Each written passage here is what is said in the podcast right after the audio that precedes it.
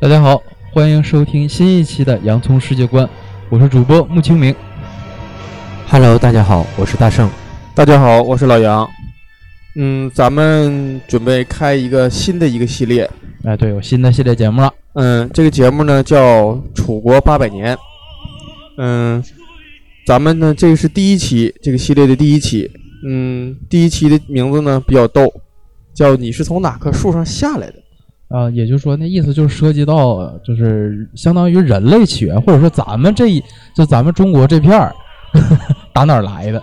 嗯，对，就是说这人怎么人都说咱们从小就是说对咱们自己学习来说影响最深的还是说进化论。对，达尔文进化论。达尔文进化论告诉咱们说人是从猴子进化而来的，嗯呃，至少说是灵长类动物进化而来的。嗯嗯嗯，是不是？对达尔文进化论吧，这你说，自从他出来以后，他这个思想和价值观呢，给咱们人类带来了极大的影响。对，是不是有一种生说存嘛。法吗？说达尔文的进化论呢，是压垮上帝的最后一根稻草。嗯，就它的标志呢，不就是他那写了一本书叫什么《物种起源》？对，其中呢就论述了好多东西，但是归根结底就两句话，一个是呢那个物竞天择，优胜劣汰，嗯，再就是适者生存，不适者淘汰，对对对，这就是他强者世界了。就是说一种弱肉强食的一种观念，但直接也他这种理论吧，到后来有些人给他误区了，比如说就像希特勒，他就是你社会你是说歪曲了，歪曲了，对对，就是歪曲了，比如说那个社会达尔文主义，嗯嗯，那就是说我们民族就是最伟大的民族，嗯呃，其他的民族都是落后的民族，都应该被杀掉，嗯那就是社会达尔文主义嘛。而且他就是好多，现在咱们也都知道，说好多国家是认为达尔文进化论它就是一种理论，对它并不一定是完全正确的，是它就是一种理论理论的推推导，可以这么到讲。现在还是有很多讨论这个事儿的。对，像包括美国有好多州甚至都不允许课本里不允许讲达尔文进化论，但咱们不行，咱们是每个课本都得讲， 对不学都不行。对，这个呢，它这个是一个，就是说咱们对咱们影响比较深的，但是最近这些年呢，什么东西对咱们就是说人类起源影响比较深呢？这就涉及到一个基因工程，嗯叫做人类基因组计划，对对对，这个是比较高大上的了。总能他听这个说计划是干嘛的呢？就是把人类有史以来吧，就是最是最伟大的认识自身的那一个世纪工程，目的呢是弄清人体三十亿对碱基的具体位置，嗯并逐步阐明那个遗传的那个它的意义，完了揭开生命的黑匣子的神秘面纱，这就有点大了。它的目的呢，就是比如说治疗一些顽症，比如说什么癌症啊，包括一些遗传的遗传性的疾病啊，找到它的对对根呃来进行根治。嗯，它它是可以说吧，是咱们生物技术发展的一个里程性的标志。嗯嗯咱们上学那会儿学生物，应该都是理科生，都学过生物。咱那生物那的那个你俩理科生，我是文科的，哦，你是文科生啊，文科生哦也学过生对对物，应该也学过吧？要不然你对会考咋及格啊呢？是 是，抄的呗。是不是？他咱们那时候不都讲吗？说二十一世纪哈是生物技术的世纪，你说我我我我不都信你都忘干净了 对，吧？忘干忘一干二净了。没事儿，能给他那个启发出来。他这个现在的生物技术有点就是日日新月异了，包括以前咱们好多东西都见见见不到、想不到的东西。你要尤其像现在讨论的最严重的那个转基因，嗯，它嗯不对是对对一个对生物工程技术的一个革新性的一个新的里程碑的一个一个出现的一个产物。对对，但具体它能什么样呢？咱们过一段过一会儿咱咱们再讨论这个事儿。嗯那么就是说，但是说嗯，就是说，不管是怎么来讲吧，说人类是灵长类的这个观点是肯定没有错的。对，人类肯定是灵长类动物。那是啊，那你说跟人类最接近的动物是啥呀？那是猩猩嘛，大猩猩、黑黑猩猩猩猩，猩嗯准确说是黑猩猩。就是人猿星球的那套哎，对，范就迪是啊什么那个凯凯撒撒，啊，就那套东西。 kisser 嗯它那你说黑猩猩是与人类差异最近的东西，那你说在基因上它们相似能达到多少？那就肯定百分之九十以上吧。呃，好像听说是百分之九十七，基因的相似度是百分之九十八点八，仅仅差了百差了百分之二不到，嗯就是百分之一左右。对，所以说才说咱们和他们最接近。但是实际上差挺多呢。嗯仅仅就这百分之一的基因，就是两个物种。嗯咱们自然，咱们学过生物都说，什么是一个物种，就是这两个东西结，就是这同一个这两个东西一公一母嗯结合之后生下的下一代还能繁育下一代，嗯这个就是同一物种。比如说骡子和骡那个嗯，驴和马马生出来的骡子，骡子是不能繁育下一代对的，对对，所以它俩就不是一个物种，但是它俩能繁育后代，但是它不能是说明它俩是一个物种。嗯有的但是咱有的繁育都繁育不了，对，狮虎兽，但咱们和猩猩呢，就差这百分之一，可就差的老吓人了。嗯而且最搞笑的是一个什么东西呢？人的基因中呢，大约有百分之八的 DNA 序列是和病毒是相同，对，啊想象不到吧？什么原因呢？说咱人就是本身它也是一个被寄生物寄宿的一个寄主，对对对，咱们身体里头咱们身体里有有很很多多细细菌、病菌，它们是什么关系？是一种共生的关系。对。那不可能说一个超级病毒出现了，直接就把人类就干灭了，那它也就没了。菌对不对？它也就没了。他们都是经过上百年、上上百万年的一些互相融合，嗯嗯而最后他们的基因 DNA 序列混到一起了。这个就是说，这个是咱们和病毒相同的地方。所以说，猴子有时候身上的有些东西，到人身上一样得病。对嗯，就比如说艾滋比病，如说艾滋病，包括闹得比较凶的那个埃博拉病毒，嗯不，据说就是一个医生吃了猴子肉产嗯之后，完了他就发病了，他是第一个病病患嘛，嗯所以说这个也不能跟跟猴子走得太近也不好啊，他这个也是比较危险的。那么咱们都是说，就差了这百分之一，就差别了这么多，是因为人的体质的特征，包括肉眼观察咱们的那个咱们的状况，都是通过遗传基因进行控制的，所以咱们与与猩猩和动物其他动物差距很大。咱们说表现上来看，都差距在哪儿呢？首先，第一个，人类作为高级动物，它拥有其他动物所不具拥有的一个脑容量，嗯咱们的脑容量比较大。对，另外一个呢，这区别一下咱们人类的呢，区别于其他动物还有什么？咱们是直立行走的。对，咱们是直立行走的。你知道上一个直立行走的动物是啥吗？恐龙吗？恐龙。就是真正意义上的直立行走的动物，霸王龙上一个吗就是恐龙。嗯嗯，也就是说，好像是不是 刚才刚才我想鸡， 鸟类、也挺接近啊？也挺接近跳哦跳。跃性有点强，是然后吧？是企鹅啊，你我我就担心你说袋鼠， 这时候能看出来，理科生达到一致，文科生跟理科生还是有区别的。 我就担心你说袋鼠，我就我就我就整不就怕你整不明白了。就对，你说前一个我就往前想嘛，这个直立行走是是一个，再一个咱们身体很多部件跟它都不一样，你看咱人没毛，黑猩猩有毛，嗯，再比如说你那不不也不能说没毛，你看我呃，们大对圣，你你这你们都比较发达 啊，我属于没有毛那会儿呢。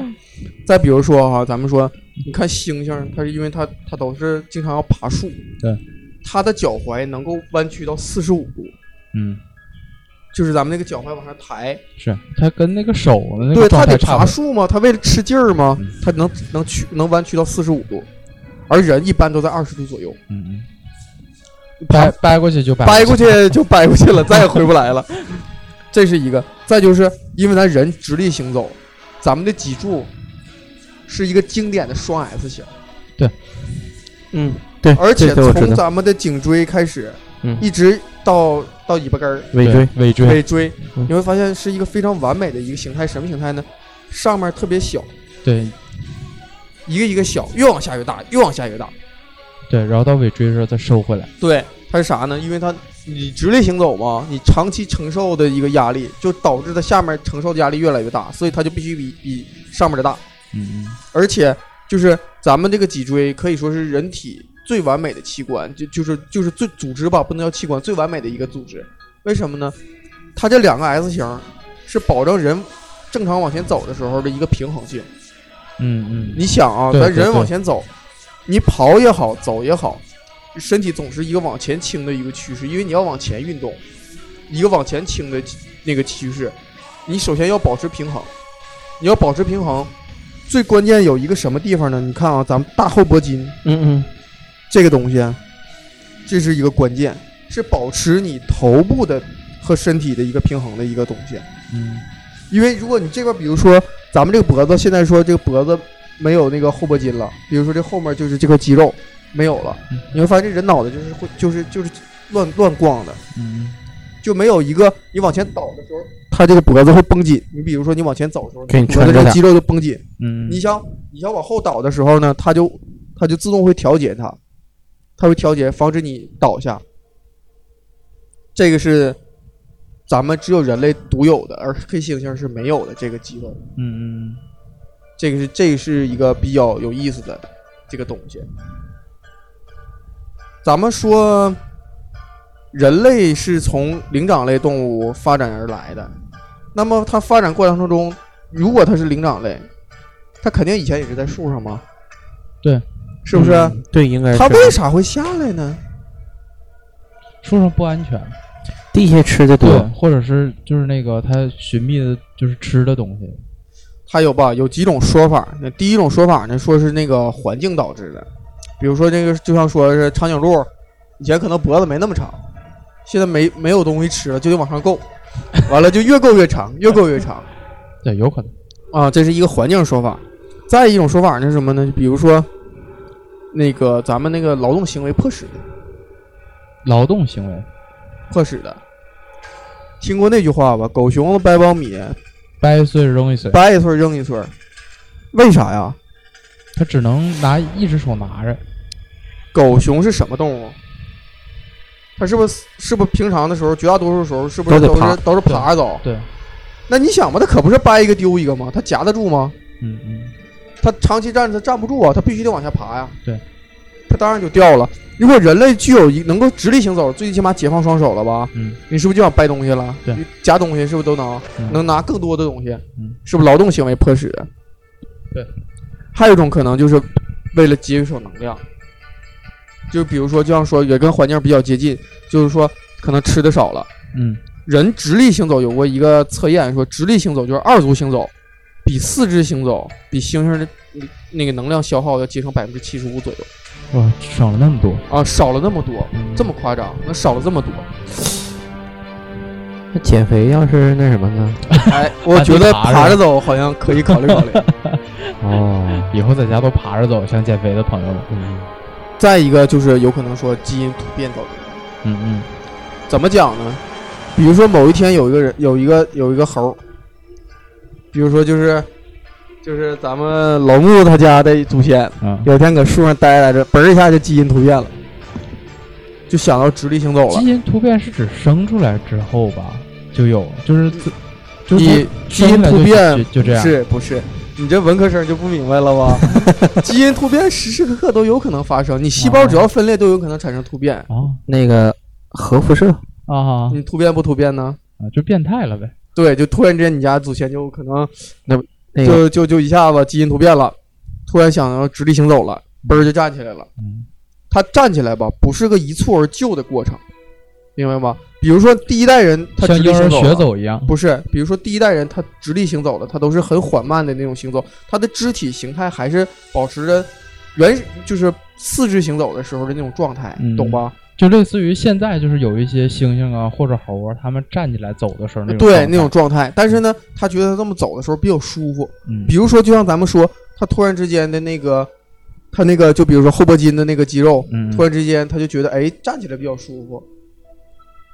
为什么站起来舒服呢？你想想，咱们现在人正常直立行走的时候，咱们的脸是冲哪儿的？是不是冲冲前？的嘛，嗯，如果你四肢行走，你是不是得仰头抬着走？对对对对你，是不是仰头抬着走？对，对你是不是仰头往前走？这羊头说这地方就是收紧了，对，是不是你就收紧了？因为咱们比如说就是这块肌肉突然间突变了，出现了，嗯以前没有，你就发现你仰头走累疼，你现在仰头时间长疼不疼？疼，是不是对疼？？对那个现在人多数都低头的时候多，对，第一次的时候多， 你是不是觉得疼？嗯你是不是就觉得站起来的时候它就不疼了，它挺舒服的？对对，这就有可能导致你就一突然之间想直立行走了，而恰巧这个基因能够往下传，你有后代往下传，就哦传到你这儿来了，嗯你就你就逐渐直立行走了。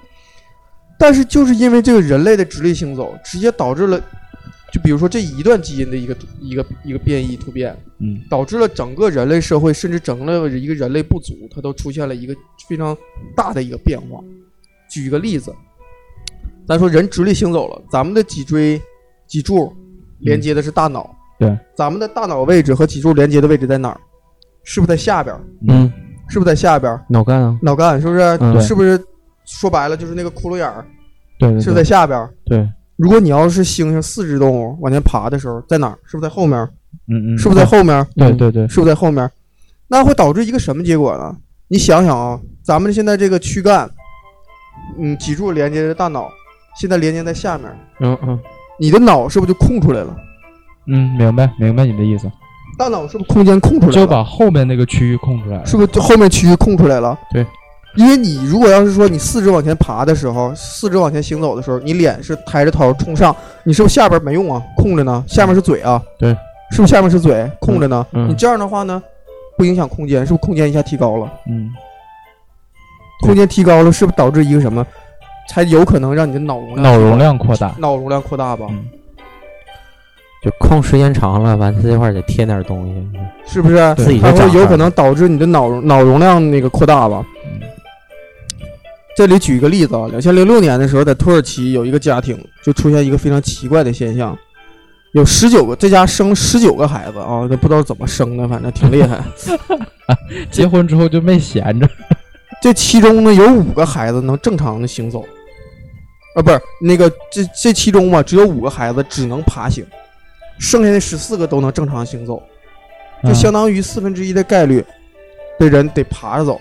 嗯，后来一经测他他出现了一个严重的返祖现象，嗯，哦，严重的返祖现象，这个病呢叫那个乌纳塔恩综合症。后来经过测验呢，发现是他的第十七号染色体上的某个基因发生突变，也嗯形成了返祖现象。嗯这就说明什么呢？他这个孩，他人类之所以能站起来，还是从基因的角度来讲，还是说是从基因这角度引起人嗯，就直是立基行因决定人决定的，是因为嗯这个病例的出现，发现是在这个染色体上的某个基因发生了问题，所以人才他他家孩子才不能不能站起来，就只能爬着走，而且会发现这五个孩子，就是这只能爬行这五个孩子，几乎就跟动物差不多，哦嗯语言能力就是只能呜呜，就是发出一像正常那些猩猩的那种吼叫，嗯而且呢也没有沟通能力，就基本上就严重返祖了。嗯这五个孩子是连续生的还是穿插着生的？那个还就真不知道，嗯，你只有想到隔壁老王的故事了是 吗？而且呢，在二零一一年的时候，伊拉克呢又出现了一个跟他一样一样病症的这种一个家庭，嗯，呃，概率呢也是四分之一。一个人干的， 对，有点远啊，土耳其。没事儿， 所以呢，就间接就是因为这个病症的出现，就间接证明了还是说人类还是因为基因的问题嗯，直立行走的。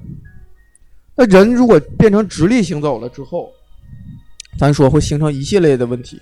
首先，脑容量扩大了，它就区别于其他动物，脑容量逐渐扩大。嗯再一个，因为他直立行走，他改变了原来的某种行为行为方式和行为习惯。嗯嗯，咱们都说咱的手和动物不一样，对和猩猩不一样，咱们的手不连筋儿，嗯你可以单独伸出任何一根手指，嗯，只有一根手指是连筋儿的，那就个是中指中指和中指小指，中指如果你小指连也比较小，但中指肯定是连筋儿的。嗯嗯，而猩猩不行，它这四个手这所有的手指都得一起动，哦，哦全部是连筋儿的。啊，但是不是也有那种，就是看他们使用食指什么那种，对，也有嗯也也有可以使用，但是它们它是连筋儿的，啊，它的啊那个没有人类的手指灵活。明白明白明白，这直接导致什么呢？咱说，那人为啥手是这样式的？咱说，是不是为了抓东西拿东西呢？经过测试发现，比如说现在我手里拿了这本书，嗯或者拿的这个鼠标，嗯我现在这个拿这个时候，我的手指对这个物体产生的压力，对，和猩猩拿起来这个东西对这个物体产生的压力是一样的，啊，那也就是说嗯不是是为了拿起东西。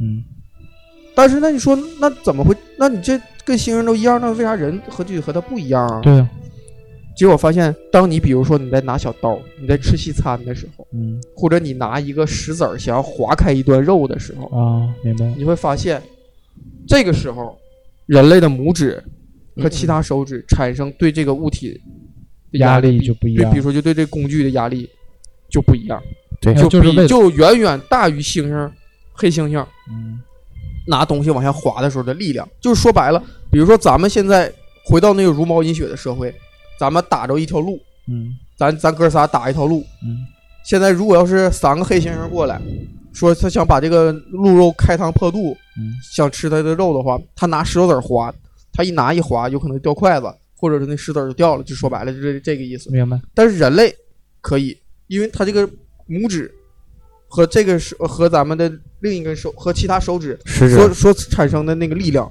要远远大于它。明白？这个是什么情况？就是发现其实是劳动行为直接影响的。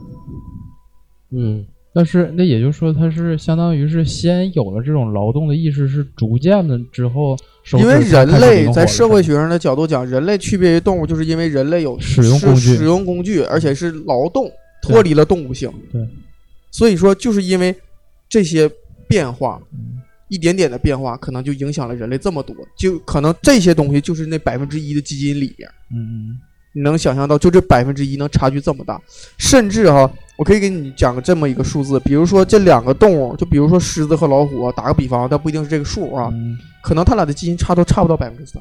嗯那就是两个物种。咱这不到百分之二，不到百分之一，相似度基因百分之一就已经是两个物种了。嗯你想想，这个就是多么可怕的一件事儿！就仅仅是因为可能几百万年前某一个基因的突变，直接导致人类。嗯嗯那么咱们说，人类能不能有可能是同时？咱们现在全世界这么多人，能不能有可能是同时从各地一起进化来的呢？应该不是吧？他们不一直说有可能就是一直在找亚当夏娃吗？嗯，咱们呢一会儿再讲这个啊，你家直接给我唠大 了。我问他吧，他打不明白。欺负文科生啊！我可以这里卖个关子，啊，卖个关子，人类确实是从单一物单一物种进化而来的，而不是全世界同时进化而来的。就是有很多智人，但是其中的只有人类这一支儿活下对来了。对对，是是咱们的祖先。比如说啊，咱们说都学过的北京猿人，对，经过现在测试，好像不是真妙咱们它就已经不是，而且很夸张的讲，它是食人猿，嗯嗯，它是吃嗯同类的，嗯嗯哦，明白了吧？嗯，咱们因为人类能够直立行走了，脑容量逐渐扩大了，而且会使用工具，咱们人类就能捕获更多的猎物，捕获更多的猎物嗯就能提供更多的蛋白质或者食物，因为人获取的蛋白质比以前多了，所以人的体力体格、人的身体就比以前更强壮了，就更容易在人在这个弱肉强食的这种物竞天择的环境下生存下来，而且蛋白质摄取多了之后，自然而然的就是脑容量也也就增加加了。了，它对是一个循环的过程。嗯，但是说，咱说直立行走了，它有没有坏处呢？肯定有，有啊肯定有。嗯坏处是啥呢？还是区别上。嗯嗯打个比方啊，咱人类的盆骨骨盆，说话俗话说胯骨轴子，嗯，就西就就那个就和压力猩猩的不一样。嗯人类呢又又宽又扁，嗯嗯猩猩呢是又细又长。嗯，为啥呀？就是咱直立行走嘛，压力对它得提供更多的力量。嗯而且他也受了更多的压力。对他他要想保持平衡，你再整那么宽，你看啊，越胖的，咱们都说越胖走道越晃悠嘛，嗯是不是？对，他也是这个原因。你而且这个如果盆骨的变化呢，这样的话呢，就是咱们变得又宽又扁，就可以附着更多的肌肉，呃，可可以稳住咱们上半身的行动，嗯，而且拉动咱们双腿腾腾往前走更有更有效率。嗯，但是这样就好处是有了，带来坏处就严重了。嗯再说人类是从人类要想生存下去，得繁衍生息吧？对，人得生吧。对，这时候，因为你盆骨变细、变变扁了，啊，明白，你生孩子就费劲了，嗯对不对？对。那你生孩子费劲了，是不是就有可能就是说人就不会生的那么多呀？就可能繁会育率就降低就了，降低了，嗯对吧？而且就会会产生一个什么情况？你看女人难生产痛生生孩子的时候多痛苦，嗯嗯嗯，哎，你会发现自然界中好像只有人类繁育的时候是需要同类帮助的。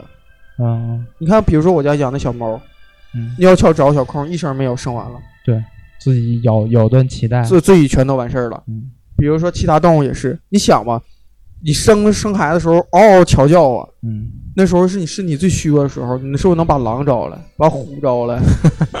那个时候啊，对是不是嗷嗷喊？那狮子，我的天哪，这干嘛呀？这是瞅一眼吗？哦看热闹，看看一看哎生孩子呢，叨了吧，这得 是不是？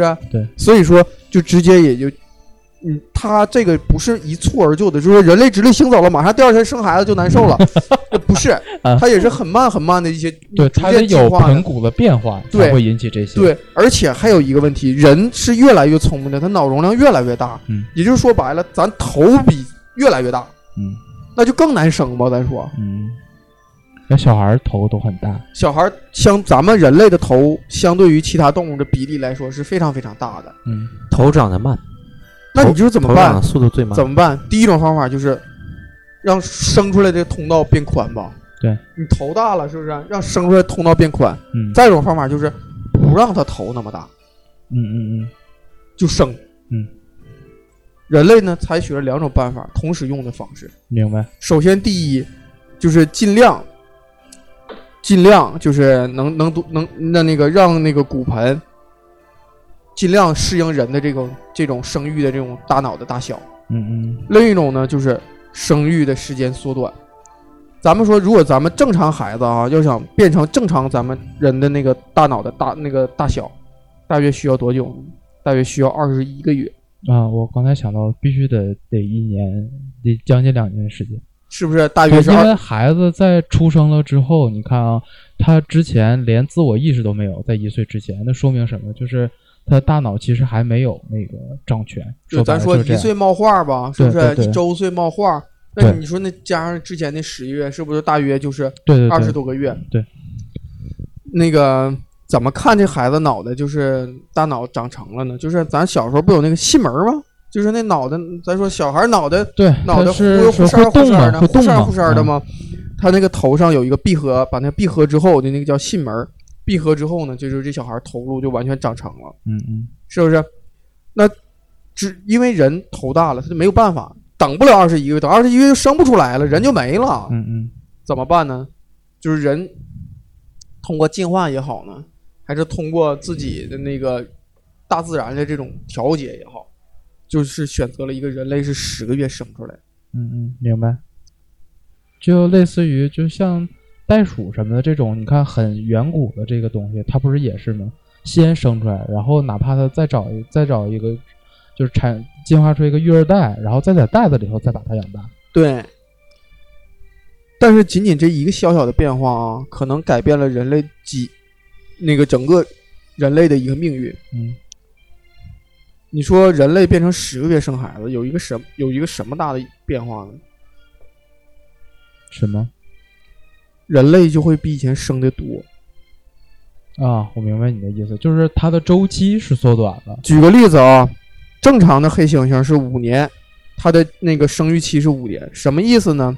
比如说现在有两个猩猩，嗯，它要想保持种群数量不变，它是不是这辈子这俩猩猩得生俩孩子，才能保持是种群数量不变吧？对嗯如果生一个，是不是就少了？就像咱计划生育是人就越来越少了。对对，那它必须想生两个数才能保持数量不变，而猩猩生一窝呢，是五年的周期，嗯，就是说它的从寿命怀有多长？从怀孕嗯到生出来，到保证这孩子能够自然而然的行动了，嗯他就是一直哺育它，需要五年。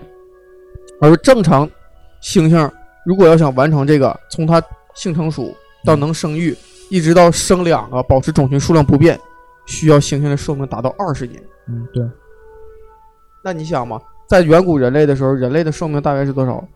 也就是这样，三十岁以前就肯定就没了。那是咱们中国古代。嗯，那你说再往前是不是更短啊？对，对对，是不是？嗯唐朝的时候，汉朝的时候，人类寿命也就三十岁不二十多三十岁，像昭君不嫁，那基本上你都成太老太太老老太太太那了嗯个级别的了。嗯所以说，人类如果把它变成十个月之后呢，咱们的生育期变成多久了？变成两年一次。对，就是说咱们人类产一个一个孩子需要两年的生育期。嗯，那你这样的话就缩短一半儿吧。对。那你这样的话呢，它生两个保持种族种群数量不变，需要五嗯需要十年，嗯人类不需要需要四年。对对，它能生四到五胎一辈子这样。对，这样的话呢，就保证人类的种群数量就会大大的比以前提高了，嗯，就是乘以，而且是乘一个几何倍数的增长。对，举个例子哈，明太祖朱元璋，这家伙说爹死了，妈死了，都饿死的，嗯家里人基本都死了。他当上当上皇上之后，他怕他子孙饿着，嗯就是说他们朱家子孙保证有俸禄，饿不死。嗯那你说都饿不死了，那就生吧。嗯，对只要生我就能我就能活吗？那就生吧。就朱元璋这一系啊，从明朝开始有，一直到明朝亡，生了多少人？多少人？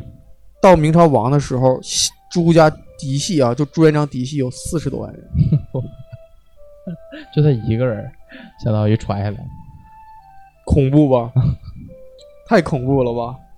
就这么多，嗯前段时间听那些就是有关汉朝的故事也是嘛，我就感觉这个刘家生的人也不老少。啊，中山靖王刘秀就刘备他弟刘备，刘备他的他的嗯家他祖宗生一百多儿子，啊 你想多夸张？因为他本身他是贵族对，他权力又大，他可以娶好几个媳妇儿，嗯那就生吧。一个比如说一个一个妇女，像你说的，生三三到四个或者四到五个，嗯那你那四个孩子，四个第一代，比如说生出二十个，他下一代还能这么生，嗯嗯，那呃几何倍数，那就那你就自己算吧，太可怕了。对，而且这个男性和女性还不一样，只要是说的有男性一只，他往下繁衍的话，有多少个女人，他就理论上他就可以那什么，就繁育多少。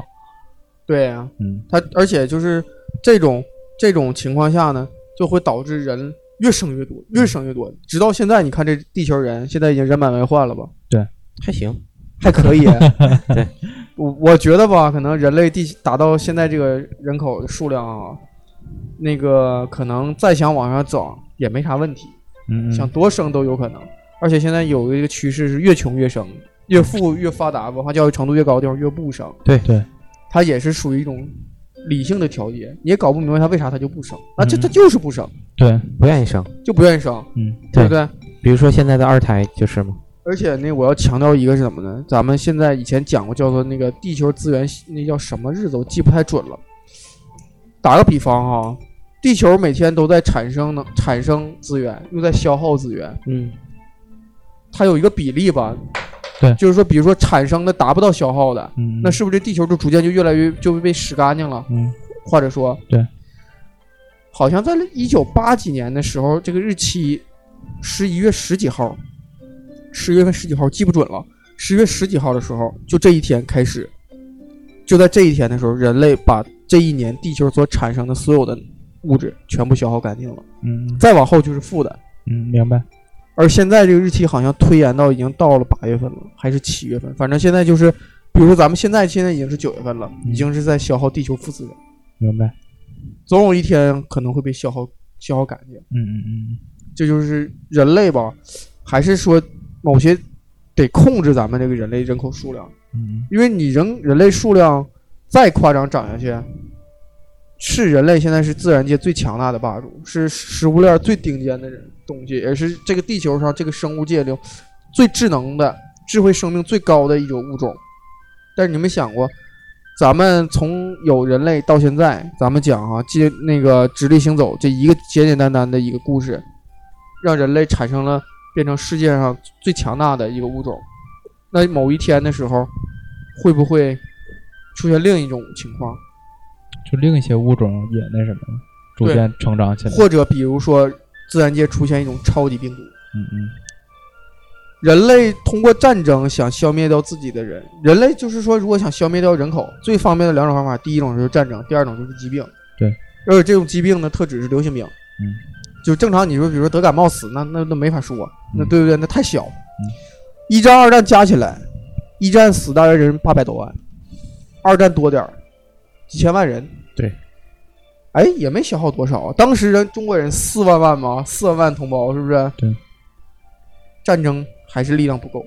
嗯天灾嘛，天灾呢，就是比如说欧洲流行的黑死病，嗯，在中世纪的时候，甚至直接导致罗马帝国的灭亡，它直接消灭了欧洲几分之几的人口，就能达到这么高的一个比例。嗯所以现在人类如果有一天说真正人类有可能灭亡了，不一定是核武器，嗯也不一定可能说是出现其他的生物把比人类更超更超强，把人类干掉，也不也不太可能是外星生物来到咱们这儿。嗯就即使即使有可能来，在整个这个银河系这个运行中，咱们的生命简直太短暂了。对，其实这种概率是很小的。是彗星撞地球呢？对，这也对，是彗星撞地球是有一种可能，再一种就是超级病毒出现，而且这种超级病毒现在已经有苗头，嗯，是不是？最近病毒这种新闻呢越来越多，确实是也许这个病毒总有一天过去了，比如说它又融合到人体里了，嗯人类是不是有可能就变成，就是是还是人类，但是你的基因已经改变了。嗯嗯，像美国科幻电影说弄出什么蜘蛛侠啊什么的，这事儿我觉得不奇怪。好，现在丧尸电影也很流行，像比如说丧尸一种病毒突然泄露了，人类全变成丧尸，我觉得这种可能完全有，对，不是虚构的，对是完全可能。那是末日描述的一种，对，是嗯属于比如说末日审判也好啊，嗯西方不老有咱们讲末日审判嘛，这都有可能。这个东西也得说是，就是有这么一种悲观派的理论，乐观派的理论也有一种，就是呃，根据因为人的脑容量在这摆着呢，咱们的智慧也决定在在这儿呢。像你所说的这种资源问题，那个那就用那个探空探索探索技术，呃，两两种方法，一种是探空探索技术，咱们去其他地方发现咱们需要的资源，或者是然后再用科技生成一些可再生的资源，这是乐观派的想法。至于那个病毒，那这个东西，那完全就是这个科技双刃剑，它有可能，呃，会出现，有可能是自然出现，也有可能就就像电影描述的，可能我们做一些科学研究的时候，这种东西都出现了。这个就是人类怎么把控的问题。这里头有有这种，就是像刚才你说的这种末日性的悲观派理论，也有像我刚才说的有一些乐观派的理论。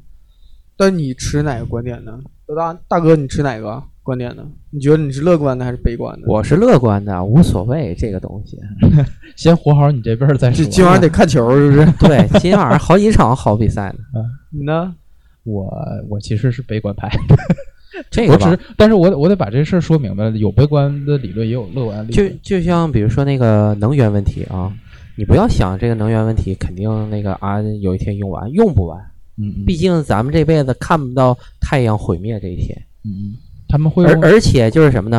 几辈子也看不到太阳毁灭这一天。嗯他们会用其他的办法来是弥补这些东西。太阳能、核能、风能、对，水能这历些史都历是史上很多的就这些东西也都在证明，就是人类可能是现在这种破坏速度可能还赶不上那种科技发展的速度，你看也是有可能的。比较早的时候拿木头取暖，后来烧煤，然后再后来这这现现在煤也不整了，石油，石油这也快用完了的话，那风能、电能就那那些风能啊、什么核能啊、太阳能啊这些就开始用上了呗。现在那太阳能汽车很很正常，再过将来个十年二就十像咱年，们前两天聊说，将来有没有可能出现说核能手机？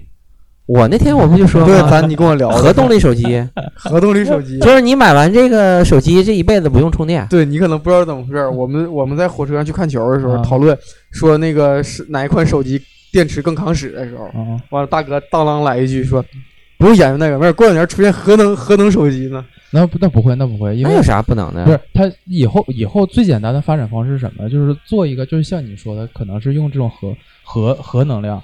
那核能量怎么办？咱们做一个电站，然后在那儿摆着，然后这个电站怎么了呢？将这种能量以电波的形式往外传输。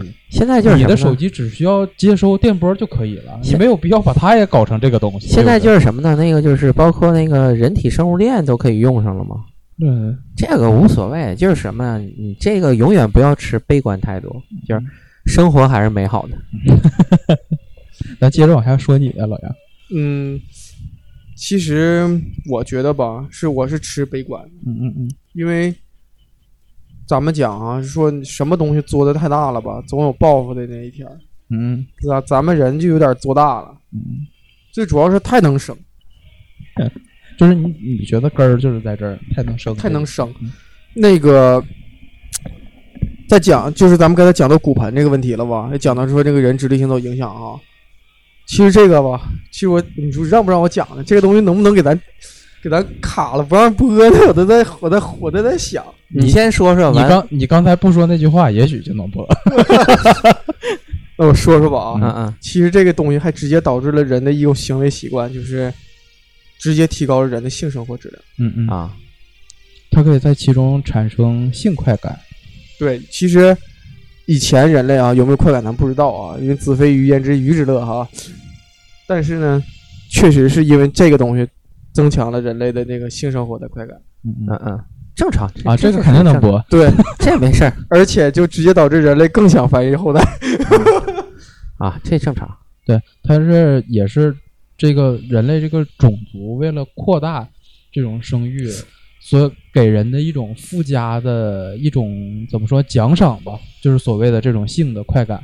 而且然还后有有了这个性的快感之后，就是呃，还让你产生类似于爱情这样的一种感觉，就全都是从这儿来。，对对，啊全都是从这儿来的。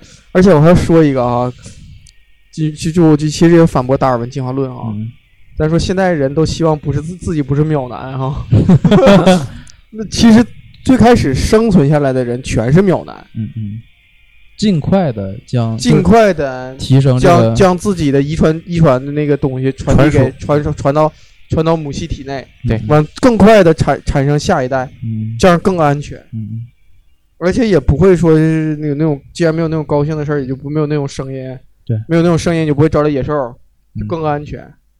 但是后来不知道什么时候，那个那些秒男就没遗传下去。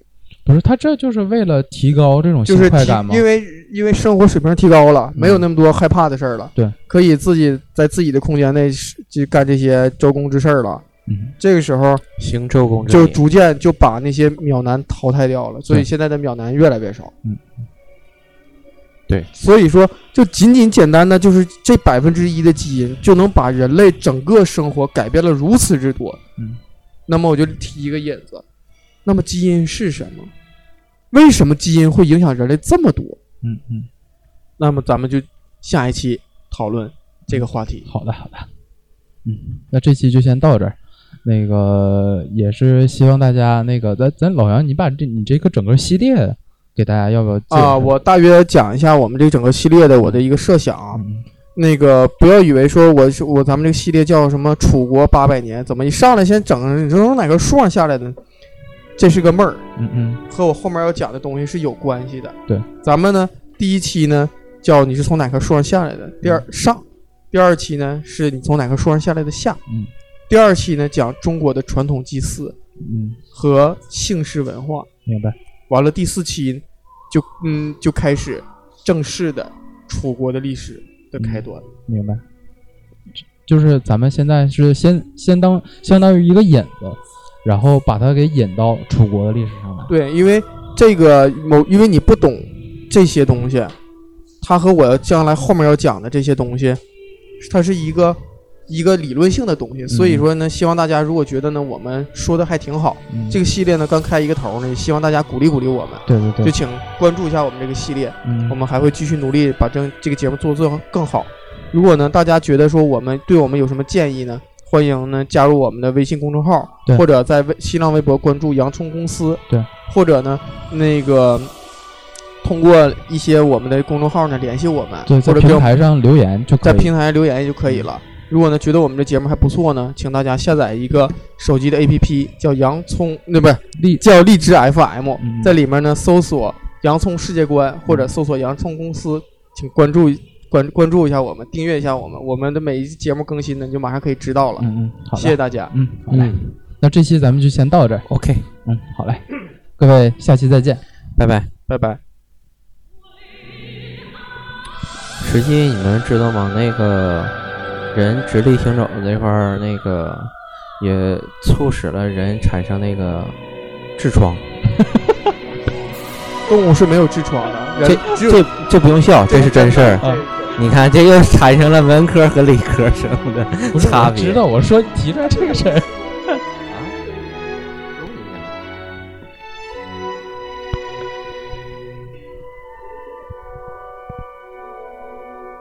不知道啊，只有人类是有痔疮，因为人是个大长头子。